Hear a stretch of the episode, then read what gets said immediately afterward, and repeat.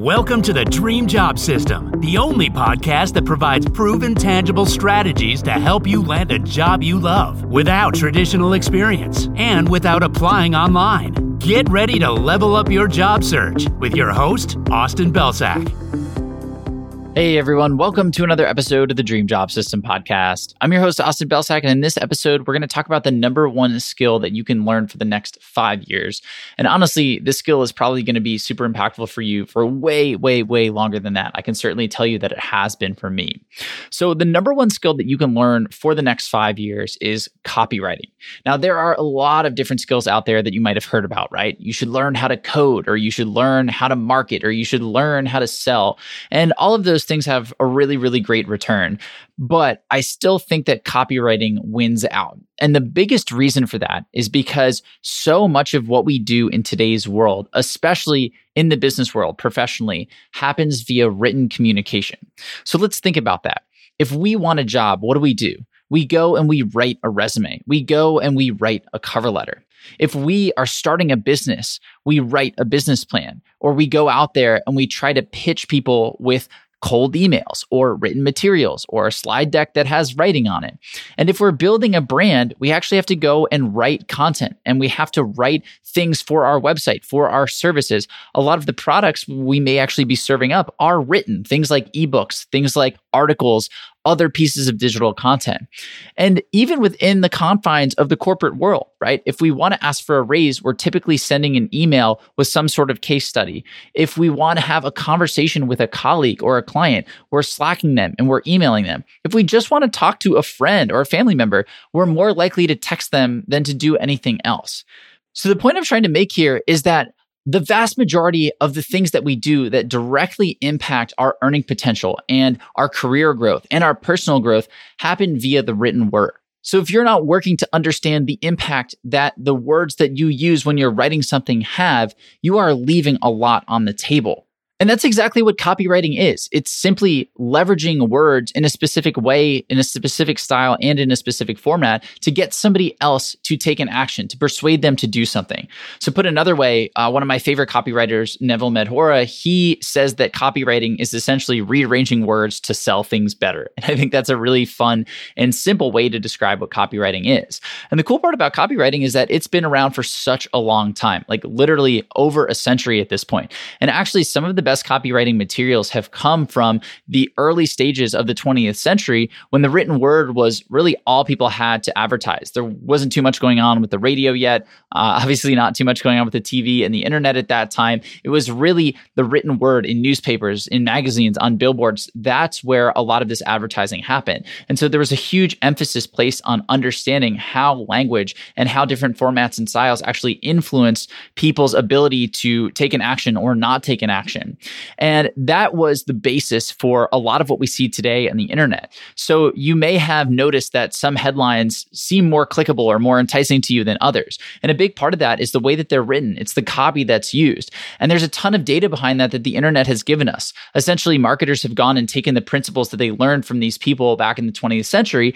And they've said, okay, let me put some data behind this from all of the users who are engaging with my content on the internet, or all the people who are clicking on my ads.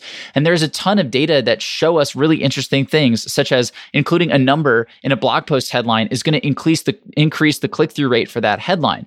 And on top of that, odd numbers are more effective than even numbers. Now, these are things that we would never intuitively know unless we paid attention to them, but now there's all of this data behind them so we can actually make more informed decisions. So what I'd recommend that anybody does who's listening to this is invest a little bit of time into learning copywriting. You don't have to go down the rabbit hole. You don't have to invest 90% of your life into becoming a copywriting expert, but you do need to understand the basics of copywriting and the basics of how the things that you write influence others. So here are a couple of resources that I can recommend to help you get started. First and foremost, books are going to be your best friend here. So a couple right off the bat are The Adweek Guide to Copywriting by Joseph Sugarman, The Boron Letters by Gary Halbert. Scientific Advertising by Claude Hopkins is probably one of my absolute favorites, but I would start with those three. And then the biggest thing that you can do after that is practice. So what you want to have is an environment where you're going to be writing things hopefully daily, but in some sort of consistent fashion, as well as the ability to get feedback on your writing. And that's one of the big reasons that I love social media so much. When we create content, it's short, which forces us to get better about our writing. And when we put it out there, we get immediate feedback in the form of reactions and replies and reshares and views. And so we can actually see how some of the things that we're testing out are changing the impact that we have on other people. But even if you're not doing that, just getting out there and starting to write, even if it's just for yourself, even if it's in private, even if it's stuff that you're not going to share, by writing and taking some of the things that you learn in these books and putting them into action, you're naturally going to get better at copywriting. So you don't have to go out and publish on social media to get better. All you need to do is sit down and say, okay, here's the way that I might have said this thing if I hadn't known anything that I know from these books. But from getting out there and learning a little bit more from these books, learning the tactics, learning the strategies, here's how I might change this thing. Here's how I might improve it, or here's something that I might want to test.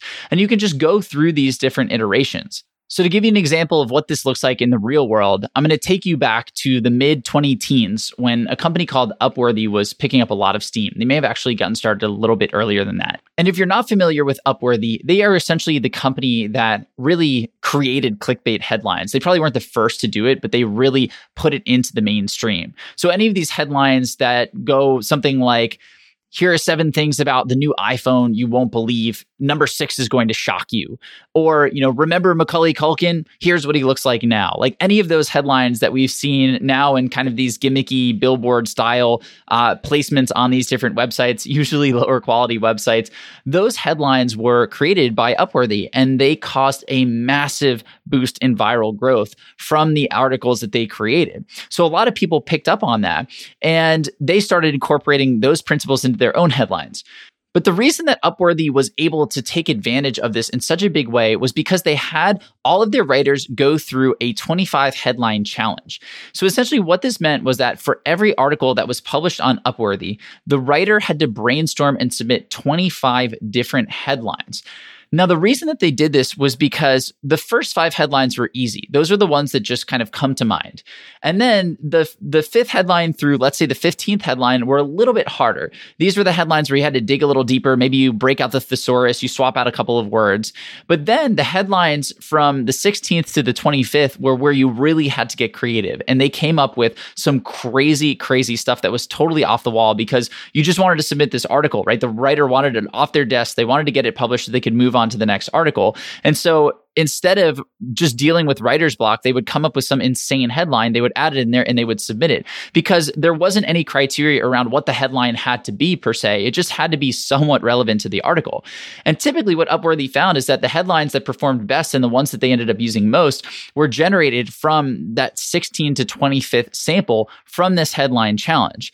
And that's how they ended up getting so creative, but also unlocking these styles of content that we hadn't seen before. And naturally, that gave them a huge, huge advantage. So that's something that I'd encourage you to do with anything that you're thinking about writing. So if it's a bullet on your resume, try writing 10 different versions of it. If it's a headline for a blog post or a hook for a LinkedIn post, try writing 10 different versions of it. You don't have to go as far as 25 unless you want to, but even 10 will be a challenge. And what this will force you to do is think about how you can write things in different ways, how you can choose different words, how you can use different styles and structures. And that's going to get you more in tune with the impact that your writing has. That's going to make you a better writer, and that's going to lead to better outcomes in your life, no matter what your goals are. So that's it for today. Thank you as always for listening, and we'll see you in the next episode of the podcast.